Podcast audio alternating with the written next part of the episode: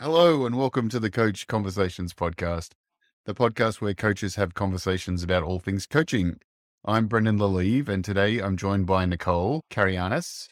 How did you find coaching, Nicole? Or, as is often the case, how did it find you? Hey, Brendan. I, I found coaching uh, after having my first uh, child. I was on parental leave after having Sophia in 2017 wondering about the meaning of life and what am I, what is my legacy going to be? What am I doing? Am I happy with, with being in people and culture? What was my next thing? What, you know, what's my passion?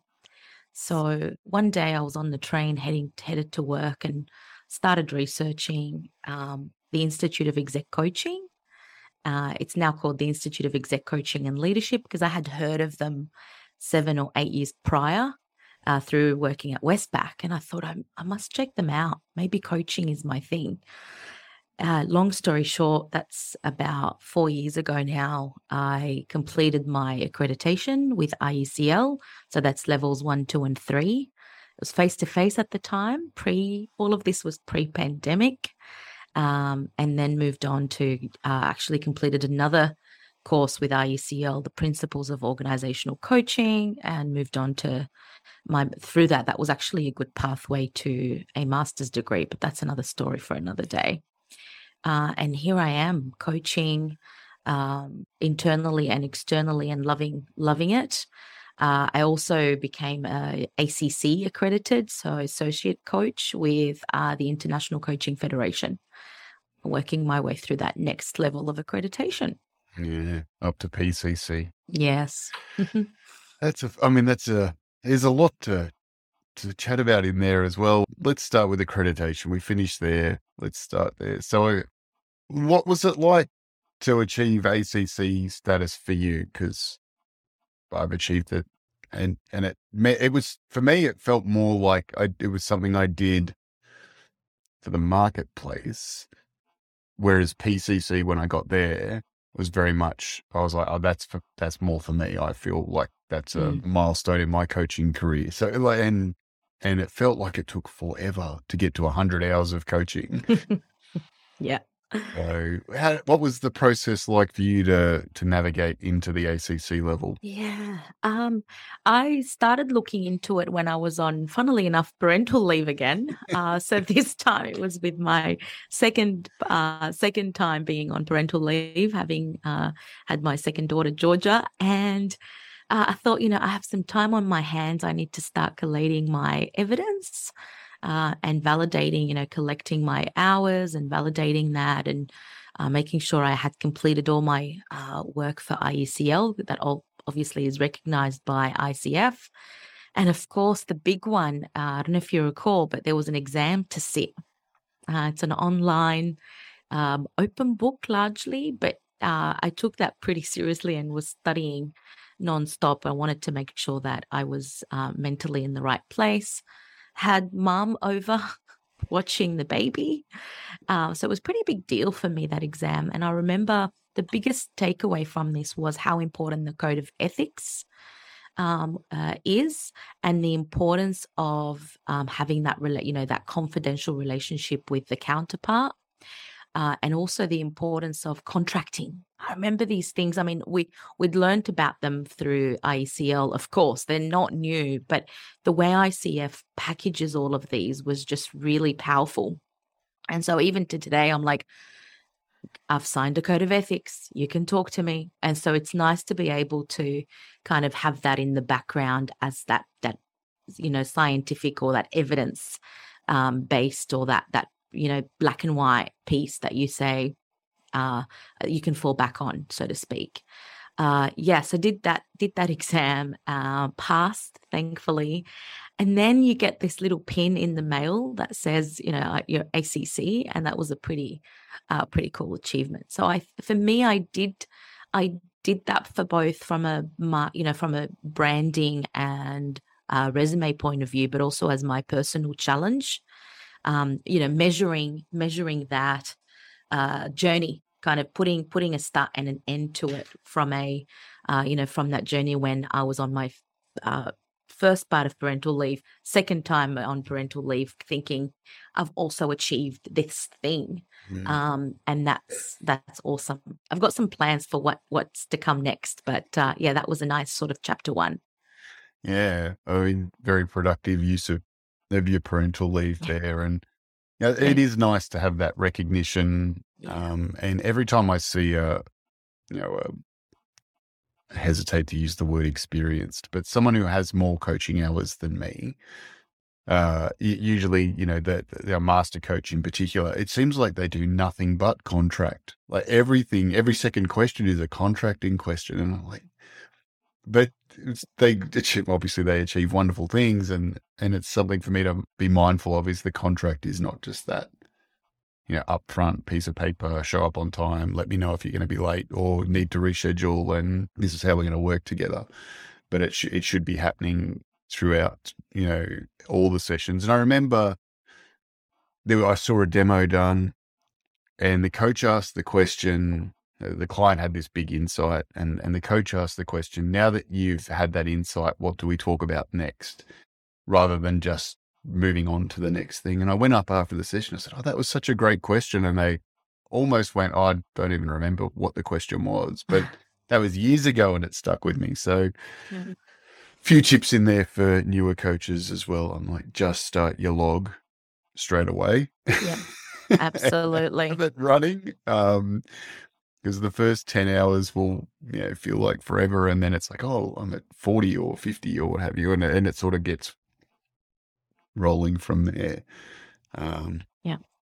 so i'm pleased that you managed to pull all that together and and get that done. That's yeah. awesome. yeah thanks. You when you do you're right when you do get that log happening you think well and firstly collating it retrospectively in my case because i had been sort of logging those hours knowing i was on my way to acc um, sort of through my work calendar and, and external calendar but putting it onto the log template you sort of set back and went wow that is a really nice visual reminder of um, all the people i've helped all the discussions i've had and it's it's really profound.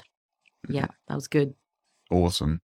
I like that. And then, yeah, the the second part was around the training with the ICL. We've done similar. I'm probably not as far through the the potential masters that you're working on. I've got the grad diploma from CSU. Is that? Yeah, yeah. I I finished the masters in 2021. What did the you know postgraduate theory study, the principles of coaching, which is very theory based as well? And the more practical coaching skills training do for your coaching? They did so much. I think it, I'll start with the theory side. That was pretty powerful. That principles of organizational coaching. Um, I was a bit smug at the time. I went, oh, I need to do this subject so I can be a, you know, recognized uh, unit for, you know, my future plans around my master's degree. I'm pretty sure I know a few things about theory now yeah, right. Hadn't even scratched the surface, as they say. So um, that was an amazing subject. Awesome. And I still have the book. Actually, I brought it into the office. Um, uh, and I'm going to leave it here for some of the some of the guys in my team, uh, which is the uh, the handbook, the complete handbook of coaching. It's amazing in terms of the number of coaching theories. It's sort of the one stop shop lots of theories. Uh, my favorites in there would be uh, narrative coaching. Um, and I love, and I'm still working on improving my ontological coaching and getting the theory around that, which is the study of the the being and mood, you know, helping coaching through thoughts, moods, emotions, language. Absolutely find that fascinating.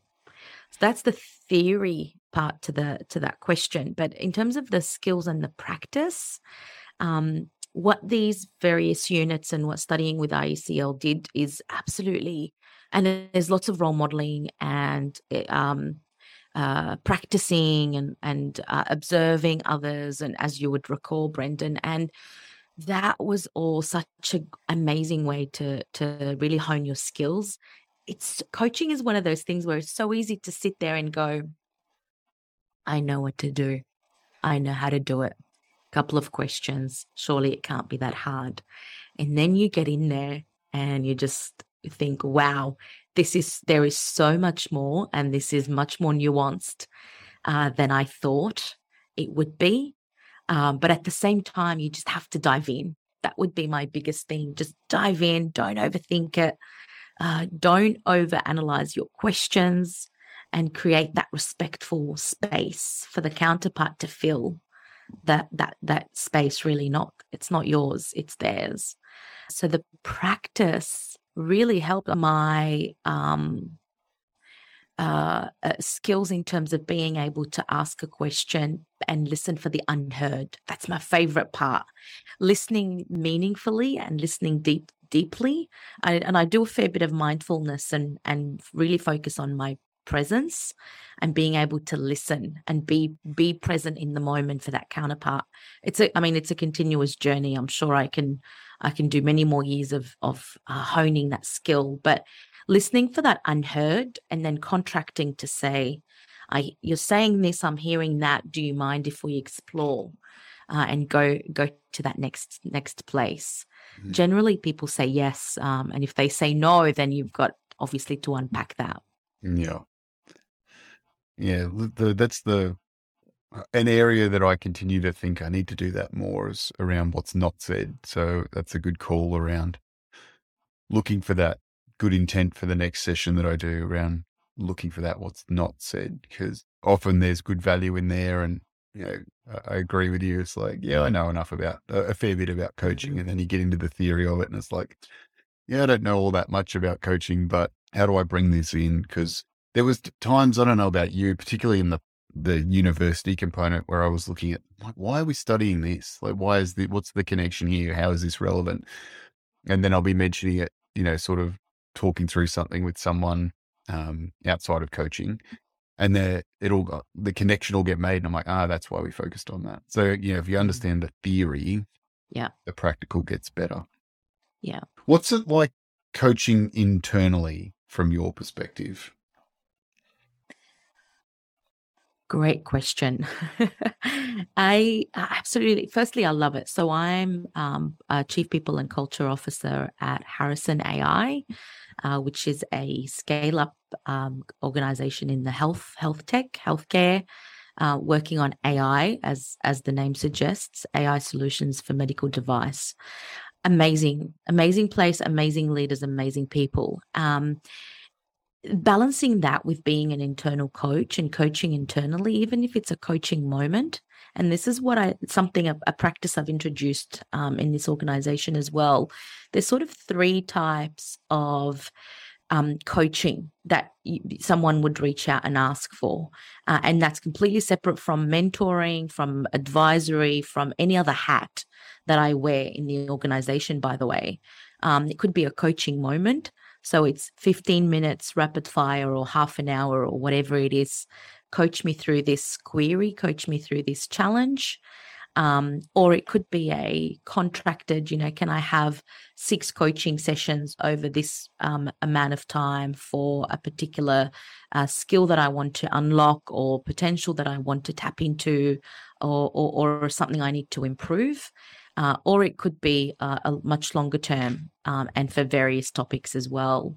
We have um, introduced a leadership program that is based on executive coaching in the organization. So I uh, often do internal coaching in that context, which is to embed the learning from the leadership program. I have to say that's a huge part of what I love about coaching as well, using the coaching space to embed the learning uh, and for, for for someone to say to to have a conversation around here's what I learned, here's what I'm going to put into practice back into my daily uh, routine in my role, and here's how I will hold myself accountable. So I do a lot of coaching for embedding learning uh, as well. I I have to say. Um, all of these uh, scenarios and all of these examples are, um, by and large, fantastic and really successful and amazing.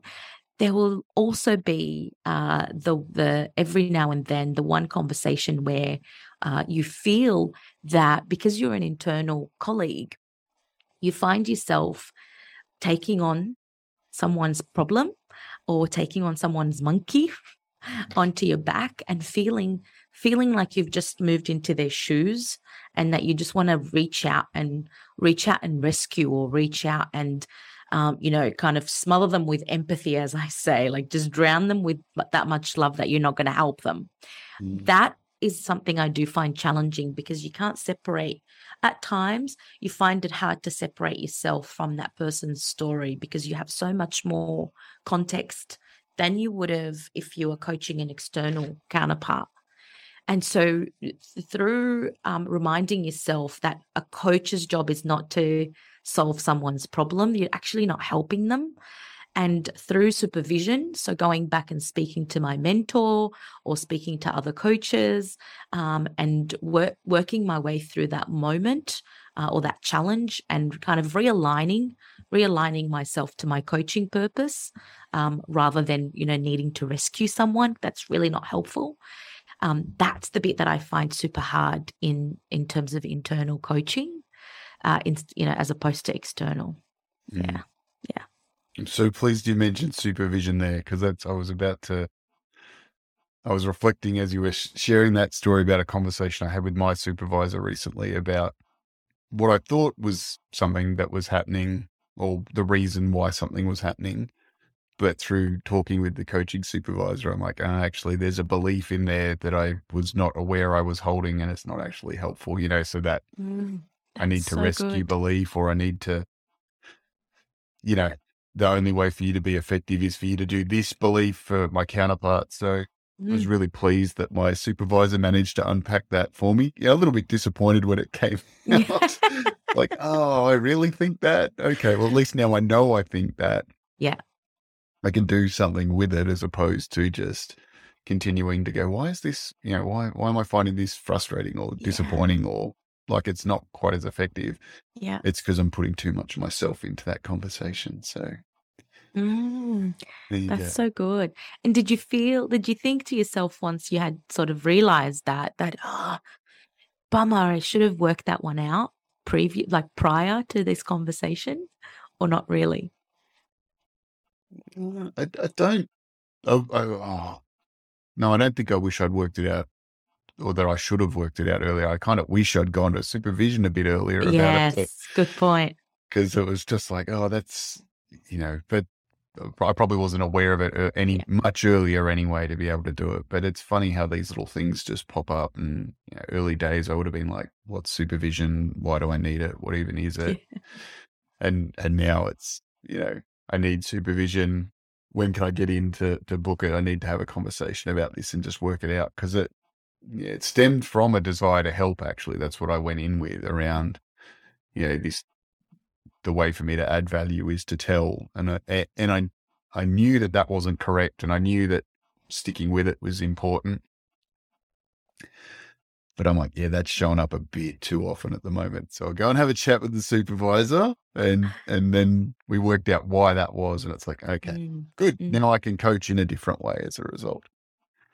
But yeah, I've been been really enjoying the supervision sessions I've been having recently because that's good. Yeah. So useful, right? Yeah. So good fun. and yeah, like you've got those three moments to coach there. I particularly like because I run a little bit of leader as coach training as well. Um, you know, that embedding the learning bit's important because I say to people in the course that, you know, they'll go back to the office next week, they have all these new skills, they'll try and put them into place they'll be asking more questions they'll be you know encouraging and empowering and what have you using the skills and their team will likely go this is different yes what happened oh they went on that course i'll just wait two weeks and they'll go back to telling me that's like no no you need to you need to keep going with it. Yeah. And when they do they people achieve amazing things as leader as coach you know. I've seen it used to generate you know good correspondence with uh, ministers because they were federal government or you know put together briefing or work out agendas for planning days. So many applications of great how do we do this and and an underutilized skill i think it's like no i need to tell because i'm the manager it's like you don't You don't Mhm. always need to tell. Sometimes a good question will get you there. Mhm. Absolutely. We have Leader as Coach as part of the leadership program that we run with our leaders, um, with IECLs. They they run that for us, and the the number of us on on that uh, session that we when we ran that recently, kind of really uh, unpacking the telling versus coaching um, versus you know what are the variables? When you know what were what was my environment like when i was telling? What was my workload like? What was my stress level? What was my what was going on for me that particular day that particular moment? And how do you kind of snap yourself out of it? Yeah very important stuff. Mm. Yeah. I used to, when I was internal, I used to ask my team, they'd come to me and say, Brendan, what do you think we should do about blah? I'd just say, what do you think we should do? You know, the process to decide to ask that question was, is that within their delegation? Is it something that they can manage? Is it something that will be good for them, you know, to lead and to manage? Because often pe- people sort of say, you can't just abdicate responsibility. And I'm like, I'm not. This is their thing. If it was my thing, I'll pick it up. This is their thing. And my team caught on to it. And so they used to come to me and say, Brendan, what do you think we should do? We want an answer, not a question. Like, tell me what to do. And I would say, what do you think I'm going to tell you? And they'd get halfway through answering it, go, no, no, no, no, no, you're meant to tell me. And I'd say, well, what you're talking about sounds heaps better than anything I'm going to come up with. Yeah. So carry on. Yeah. Um, so that's always a good application of as well, Yeah, I think. good one that's a really good framework thanks for sharing Mm. And then it's good that you have the opportunity to do those longer engagements internally as well. And you've mentioned one of the challenges. You know, how do I step out of my chief people officer role and Yeah. be the, you know, a coach that's available for this individual? How do you prepare yourself for those coaching sessions? You said mindfulness was something you're focused on, but is there another trick to swap roles? Uh, I really focus on my my day. Um, I kind of split my days into four quadrants, if you like, four quarters, so that if I'm having a bad morning, it doesn't turn into a bad day, for example. Uh, and so, really practicing to to kind of it's all about the self talk. Um, to say I had a busy morning, not necessarily about having a busy day as such or a bad day. It could be, you know, it could be that you had um, I had a busy morning running something completely strategic or something completely operational, either ends of the spectrum, and I needed to do a reset mentally, just cognitively around being in that coach mode, um, rather than you know being too str- too too strategic or too operational or uh, busy with a project or whatever the case may be. Uh, also, things like, you know, have I had enough sleep? Have I had enough water? Am I in a good, um, good place where I'm not being in, going to be interrupted, um, and so on. So, just the environment and the context. Firstly, for me personally, and then I I check with the counterpart whether that's something that they are, you know, they're in the right frame of mind and this is the right moment for them when we do get into that session, I do a lot of vocalization around what it is, and especially at the beginning of of that relationship, what is an internal coach and how um, to help the counterpart to actually be able to separate when they're talking to the chief people officer versus when they're talking to a mentor or when they're talking to the coach in front of them rather than kind of um, uh, from their end make a make a make the mistake of saying well i'm telling you this because you're the chief people officer and i want you to you know do something about it. And so it's a reminder and it's that contracting. If that if that uh, individual falls into that trap it's a reminder that we're in a coaching session and we contracted to be uh, for me to be a coach. That's what it means. You're owning your your solution. You're owning your answers and you need to tap into that potential uh, and respectfully creating that space for them to go back to focusing on on themselves.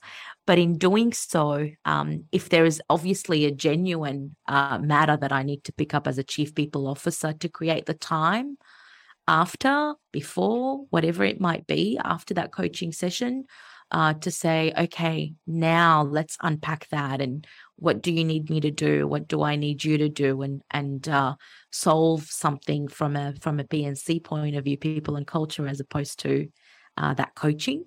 So Mm. there's a lot of that that goes on in terms of verbalizing and, and sharing, uh, sharing that with the counterpart. Uh, and then, yeah, it gets easier with the individual as you go, really. Mm. Yeah. Yeah. Yeah, I imagine that could be quite challenging if someone brings, you know, something that sits in your wheelhouse performance management, uh, potential bullying, harassment, you know, that desire to step in and say, well, here's the legislation and here's the policy. And Yep. like, no, we don't need to do any of that yet. Yeah. Yeah. Absolutely. Absolutely. And and it's a matter of uh sometimes it's like just tell me, just get me to the end result, just get me to the outcome. Um and so we take a moment to slow down and say the journey of how we get there is going to make a difference to what you learn, how you grow as a leader, and how I how I help you by giving you your own your own tools and by helping you un- unlock your own self talk. So. Mm-hmm. I actually do want us to slow down and talk about the journey. We can get there quickly through this avenue, this avenue, this avenue. We can get there slowly through um, this avenue, be it a coaching conversation, be it you going away and reflecting or whatever it might be. But when we do get there, you would have sat with that discomfort of the situation for a little bit longer, which means you're going to grow as an individual because you've been out of your comfort zone for a little bit longer. Mm. So, and they're like, damn, okay, fine. if you say so. Actually, more efficient to go slowly, I've Yes. yeah, often found because recently there's been a lot of coaching sessions where people have shown up going, I'm just so busy. And I've, I've had to work really hard to hold the, the time for our session and I've got so much on and it's, you know, distracting them in the background. And you're like, okay, just like you said, let's just slow down. Let's just think about it a little bit differently. And then I had one counterpart decide that they were going to go back and talk to all their key stakeholders and um, check whether the work that was on their sort of program of work schedule, whether it still needed to be done because some of it had been asked for a while ago and things had sort of changed. So they went and had these conversations, and a whole bunch of their stakeholders were like, "No, that's not as urgent, or that's not relevant, or that doesn't actually need to be done anymore. We got information in a different way." Mhm. And so then they came back and they're like, I'm not actually as busy as I thought I was, and I'm able to be far more targeted in wh- where I spend my time. It's like, oh well, that's that's a great outcome. But if we hadn't, like you said, if we hadn't gone slow, we just rushed and did all the work and stayed busy, they probably never would have got there. Yeah, that's so true. I actually had one of our leaders um, today. So this this one's uh, credit to him. One of our leaders um, in a in a Slack message, we were exchanging some messages this morning, and he said to me, I, I I'm asking you this question. It was just about, you know, when's this thing due or whatever it was. Um, just to clarify, I'm asking this question because I'd like to th- I'd like to keep my mental model in, in as close to the reality of my world as possible. And I love that so much. It's just about making sure that what the story I've told myself in my head, if I'm too busy, not busy enough, happy, not happy, actually is as aligned to my reality as possible. So that self talk and that narrative, the story we tell ourselves is just so, pro- yeah, so powerful. Hmm. How do you find the self talk shows up? Because we've spoken about that a few times now. For you and the people that you work with, how does that self talk? I, uh, yeah, a great question. I talk, I, uh, wherever possible, and if the counterpart is open to this, I uh, contract with them to talk about their their self talk and their narrative and the story they've told um, themselves as a good landscape or a baseline for what is actually uh, going on for them, and and unpacking that in different different ways, whether it's you know using the village um, method. Uh, I think that was in level one or level two. I'm going to not remember now. Uh, but it was where you kind of went to, your, you know, the three voices in your head. What are, what are they telling you? Um, and, do a bit of that. But usually, as well, I in the way I ask questions, uh, whether it's the question, you know, what are you telling yourself right now? and just holding that space for for for the you know for the counterpart to answer that, then I'll ask it in a different way. And I'll just get to the second layer of that onion and keep going until we get to the real what are you telling yourself right now? Mm. Uh, that that uh, is really uh, for me. I find that quite effective, um, but only, uh, of course, as as I've contracted with someone to to kind of unpack unpack things in that way. So there's there's that. Obviously, the questioning part, but also just the I, I guess the third part to this answer is around how they speak and the language, the body language, the posture, the the face, the the the, the, the small comments they make along the way, like oh, you know, silly me, I should have worked that one out with you know before having this insight, or um, you know, I you know this happened to me ten years ago. Why am I doing this again? Or that whether it's negative or positive, by the way, self talk. It's about either capturing it to change it or capturing it to celebrate it. Equally important. Yeah. Yeah. Yeah. That inner critic is dangerous to listen to Mm, sometimes. yeah, But good sure. to like have it, like give it a bit of stage time and, and go, okay, I'm actually going to listen to you because it serves somewhat of a purpose. Mm, Uh, but I remind people uh, as well that, you know, invite it out, let it have its bit to say, but all the awesome stuff that you've achieved. So, you know, academically, personally, professionally, you know, in family life, with friends, in sporting endeavors, the inner critic has helped you achieve precisely none of that. So just tell it to go away sometimes, or remind it what the scoreboard is, yeah. and and get the champion out a little bit more often. Yeah. Yeah. Good yeah, one. can get get really caught in that. Should I do this, or should I do it, or why am I doing it, or um, am I the right person to do it, or yeah, all of that. Yeah. Absolutely. Just go, just go away. Sometimes, you know, I don't. Yeah.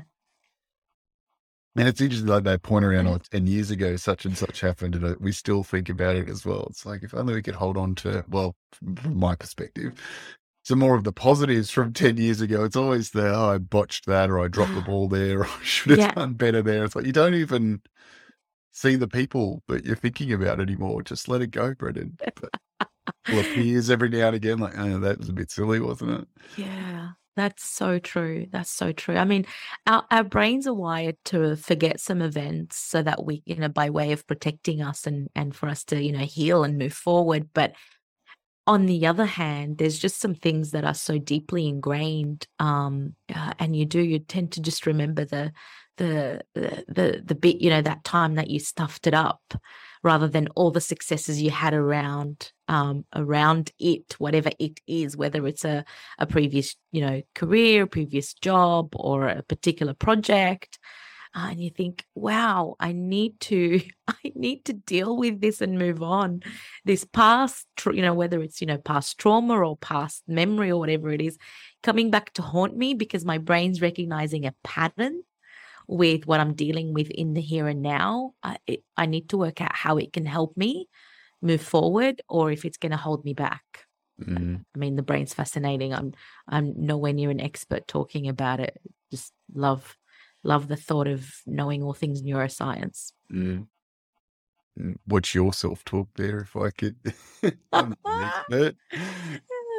You've done a lot of study. You've learned a lot of things. Helped a lot of people. good call out. Thank you. there you go. oh, too funny. How do Thanks for you? that. Yeah, that's all right. I mean, you've also, you know, you said that you, you know, check in a lot with yourself. I, I like the concept of the four quarters in a day because it means if one of them gets away from you, it doesn't mean the whole day does Yep. um, as well. But how do you, you know, check in with your physical self? The self talks the mental self, but how do you check in with your physical self pre coaching sessions? Uh, pre, I, uh, I, you pre uh, coaching session, you'll find me having a cup of tea or a glass of water. Uh, you know, uh, walk, do a. I usually do a. This is gonna, this is gonna be a fun one. I usually do a quick five minute walk just to clear my head. Uh, whether that's you know literally around the office um, or uh, outside, uh, whether if I'm you know if I'm working from home or whatever it might be.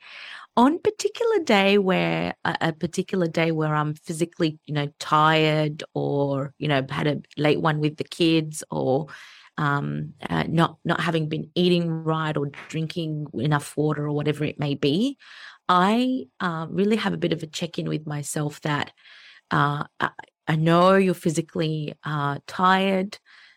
Can you still commit to this? If yes, then let's let's let's recalibrate you. Uh, you know, afterwards. Mm. that's that to me is pretty uh, pretty important as well. Um, but from a, I guess the most critical uh, piece in all of this is sleep for me. Having having had sleepless nights with with newborns and the works, and we've got a puppy at the moment, so we're kind of going back to the sleepless night days. You know, please sleepless nights uh, once again.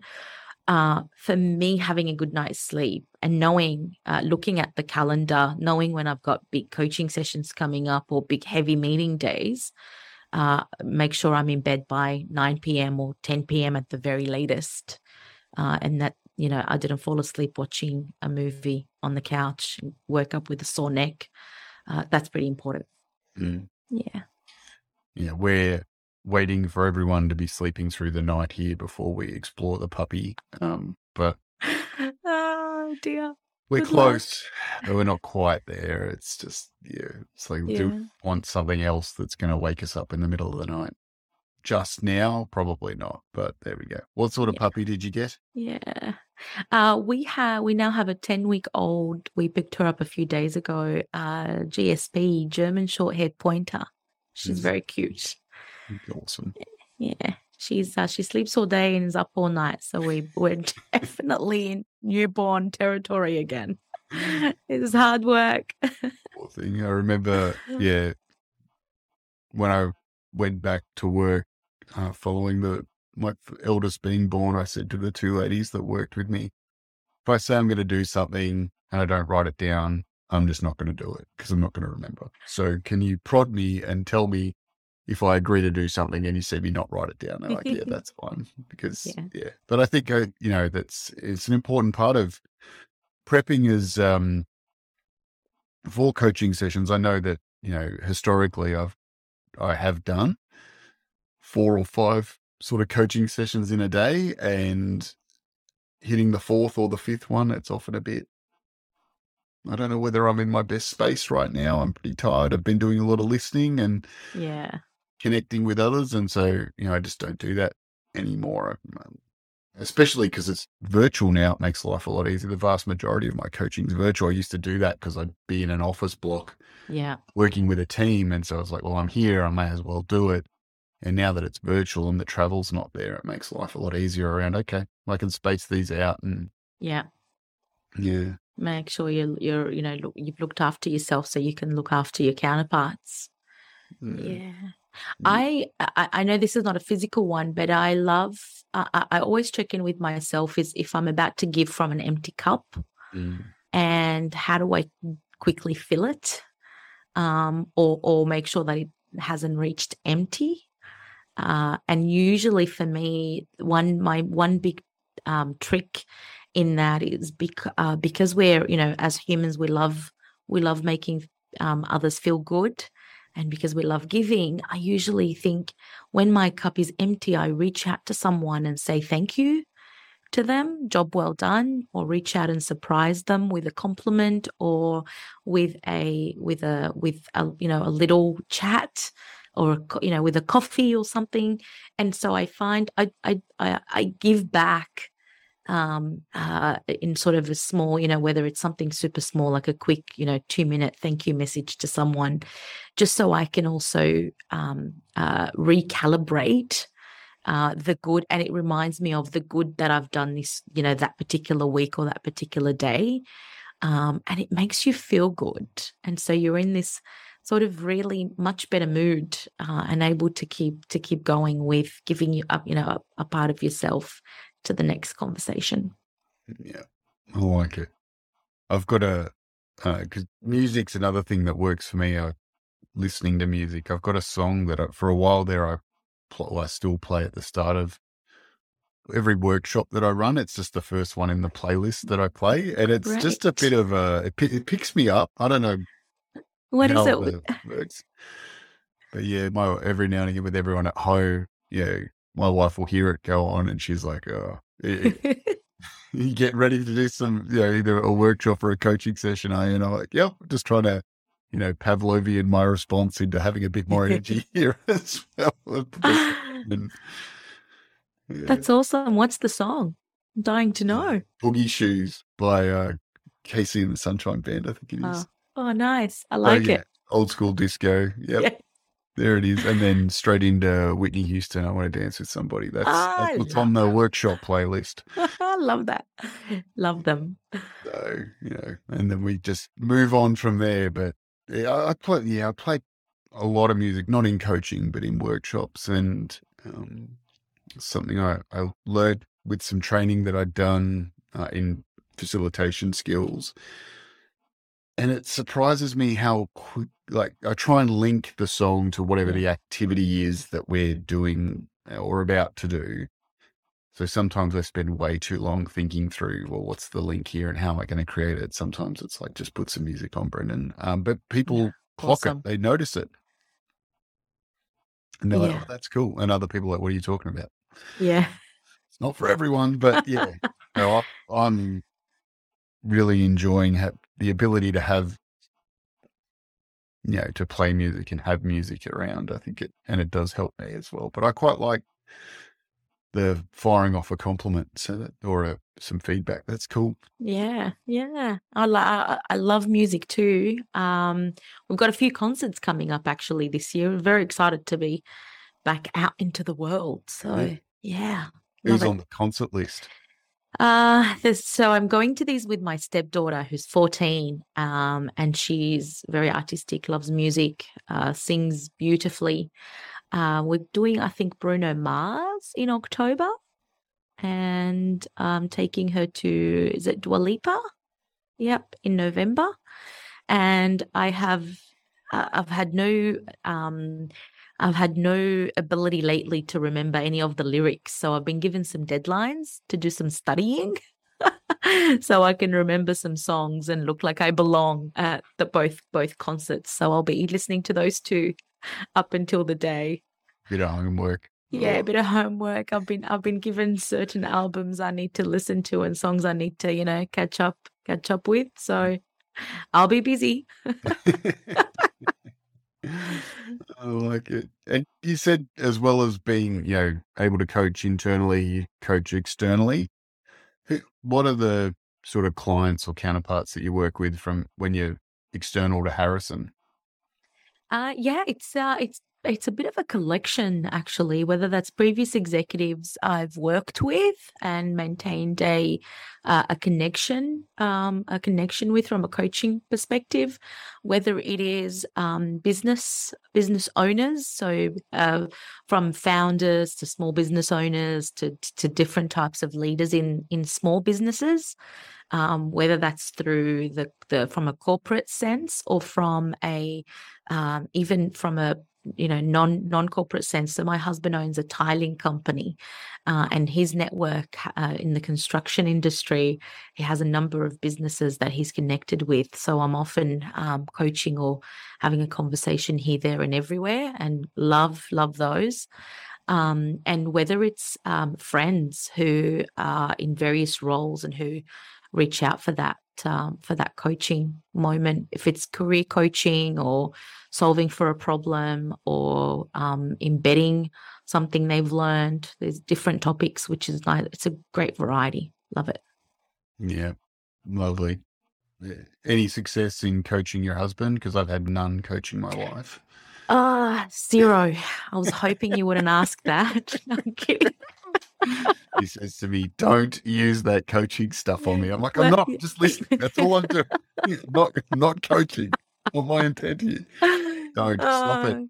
Oh, I think. How are uh, you doing? Yeah, I, I, I once said, "Would you like some coaching?" And I lasted about thirty seconds with that before I went into telling mode and getting completely emotional and uh, in a in a like a hilarious way, going, "You should have done this, and you could have done that," and it was like, "Nah, I'm nah, you're fired. You're not my coach anymore." so it was a complete, yeah, not my best work, I have to say. That's all right. Yeah. Too funny. It is funny. I think it's, you know, I had a conversation with someone this morning as well about um, some of the coaching work I do with new dads. And, um, you know, the, the dad I was speaking with asked me, he goes, What's your background? I said, Oh, I'm an executive and leadership coach. And he went, Oh, yeah. And I went, oh, It sounds like, Mhm. you know, maybe you've got some experience or you, you know, you know someone who is a coach. He goes, Oh, yeah, my wife does that. So, it's, oh, goes, So I'm completely across how that process works. I know the value of it. You, you kind of don't have to explain it to me anymore. And, and I sort of, I was like, Oh, that's, you know, that's good that you've got that exposure to it, was kind of what I was reflecting on around. Okay. I don't have to sort of set this up for you any further than that. Um, so it's good that the awareness of it is growing, I think, around what coaching is and what good coaching is, because you know, I still have a a little bit of a challenge with the fact that anyone can call themselves a coach, um, and, Mm. or the importance of of membership of professional bodies, you know, of which the International Coaching Federation is one, and one that I'm reasonably closely linked to, having been a territory ACT president previously. That's Um, right. but yeah, um, you know, and uh, you know, uh, the credentialing we were talking about earlier to demonstrate that commitment, um, and, and note that you know it takes a hundred hours to get a hundred hours of coaching up. But you can't speed that up.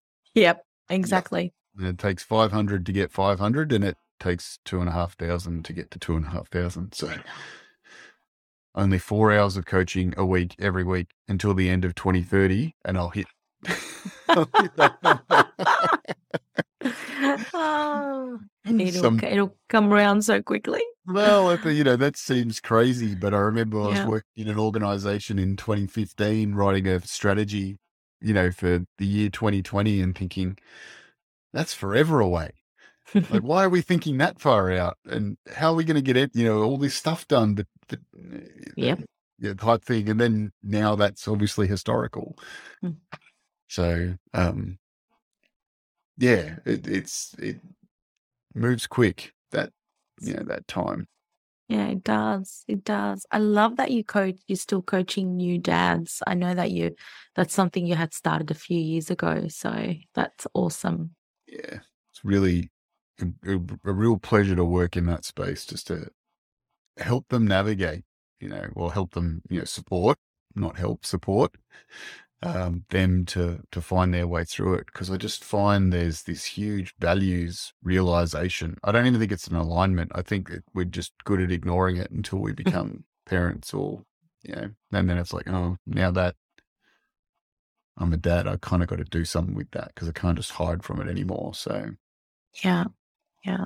yeah, So true. good fun. We. uh. It. I bet. I bet it'd be so, it would be so rewarding yeah. We recently uh, launched our becoming a parent program at work with um it, with with uh, with Harrison AI here, and uh, being you know it's a gender neutral program, and it's been amazing for our um you know moms and dads and uh, you know partners, of course, not just um, from an employee perspective. There's lots of things that partners can access.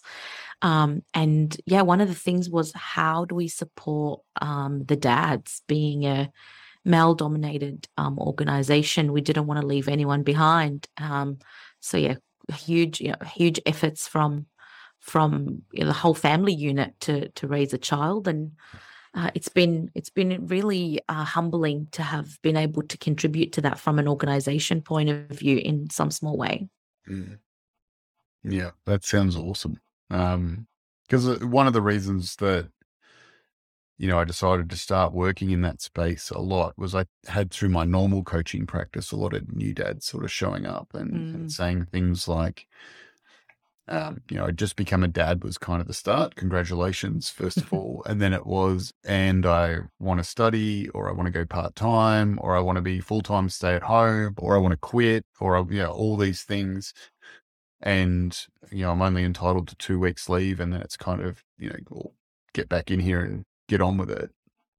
Mm. And, um, you know, in talking with them about what sort of some of the options were, many of them were saying they'd go in to have the conversation with HR or their manager around, you know, I want to take some leave or I want to, you know, be away from the office for a period of time.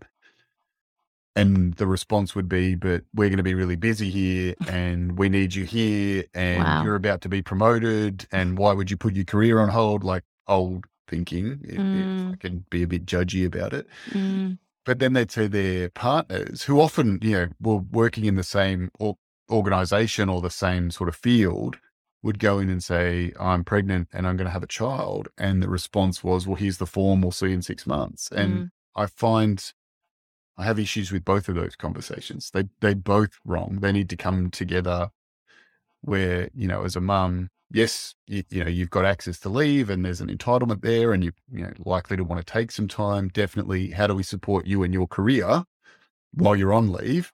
Oh, and for the, you know, new dads or, you know, partners, how do we support you to take some time off without it being seen as detrimental to your career? I think there's, we need both conversations to be better, which is pleasing to hear that organizations are making strides and taking effort in that space to support Absolutely. non-birthing parents. Yeah. Ab- oh, absolutely. We uh, so we offer 16 weeks of parental leave, um, gender neutral and carer neutral. You don't have to prove that you're the primary or the secondary carer, and and it doesn't matter what your gender is. Um, but also, you can take that 16 weeks within the first two years of the baby being born. So, structuring, you know, taking some around the birth, taking some when your partner's wanting to go to work and you want to step in and and help out um, or structuring it in a way where you're working part time and accessing part you know part leave part part time work so financially you're you're pretty uh, you know you, you're still the same ultimately that's that's been a huge um, uh, you know a huge piece around the flexibility um, with that and the other one that's been really big for us is around the ivf supporting supporting um, uh, our people through their IVF journey from a financial point of view and from a flexibility point of view. Um, also with miscarriage and early pregnancy loss, the amount of male employees who reached out to us to say, you know, thank you for making these resources available. Um, uh, you know, we partnered with the Pink Elephants um, uh, Network, which is an organization that has amazing resources to support people um, going through uh, early pregnancy loss and miscarriage. And we have leave. You know, you take you can take leave um, for that. Uh, and of course, another uh, amazing feature of the program is you can take two weeks of leave when your um, your child is about to start school. Uh, so you know, f- fast forward five years and life is good. The emotions come back when you're you're there with you know your office works list or you know looking for school you know shopping for school uniforms and uh, buying a lunchbox and all the good stuff you can take some leave for that too whether you're the mom or the dad um yeah so these these things are spot on they have to be equal conversations and both uh you know supporting supporting both um uh both genders and from a caring from a carer point of view that shouldn't you know that shouldn't matter either. So hopefully more and more organizations are following uh, um you know that that method. Mm. Are you finding internally that people are showing up for coaching around, you know, either return to work, uh, post leave, or in preparation for leave as well? Uh, yes, absolutely. And they're asking for those conversations. And so that's the beautiful thing when you put a a, a, a policy or a a coaching program or a or a uh, an initiative out there. It's not just it's not just uh, you kind of really turn the organization upside down in a good way. It's not just finding the people to say, "Hey, you know, let's have a conversation." You've all of a sudden unpacked uh, an amazingly safe environment where people reach out to people to have a conversation. Um, whether that's, you know, I'm reaching out to my people leader, whether I'm reaching out to the people and culture team, whether I'm reaching out to um, a accredited mental health first aid officer. We, a few of us are um, MHFA or MHFOs, mental health first aid officers. Um, reaching out around, you know, how do I, how do I make sure I have the support before and during and after? Um, lots of conversations are happening everywhere, and uh, and that's beautiful. You're not having to tap people on the shoulder to say, "Can we talk about how you're going to, you know, what support you need?" People are self um, uh, self-identifying and are empowered to have those conversations. Mm, that's awesome. I like that turning the organization upside down in a good way. yes, in a good way, as opposed to just yeah throwing it all up in the air and seeing what fall, how it falls down. Yeah, exactly. nice. Well, I've got my eight questions to close us out. Unless all there's right. something you'd like to, you know, bring to the table or share at this point. Oh, good. Thank you. good. Let's do the eight questions then, as Awesome. uh, just whatever comes to you, rapid fire. Done. So the first question is, uh, Nicole, what fulfills you Helping others, and what frustrates you? not helping others. If you could recommend one book that everyone should read, what book would you recommend? Atlas of the Heart, Brene Brown. What do you most admire in your counterparts? Their um, hidden potential. What's your favorite coaching question? If you could do one thing differently, what would that be? If you weren't a coach, what would you be? uh, what would I be? I would be a teacher. And if you could tell your younger self anything, what would you be saying? Uh, you can you can do anything as long as you don't reach for perfection. Awesome. Thank you for sharing that. Thanks for hanging out. Pleasure. Thanks for having with me. Amazing. Thanks for having me, Brendan. Appreciate it. Thanks for listening to this episode of the Coach Conversations podcast. To find out when new conversations are available, you can subscribe wherever you get your podcasts from. Please rate, review, share, and comment as it helps in more ways than you can imagine. And if you'd like to join me for a coach conversation, please email Brendan, B R E N D O N, at coachconversations.com.au. Thanks again for listening.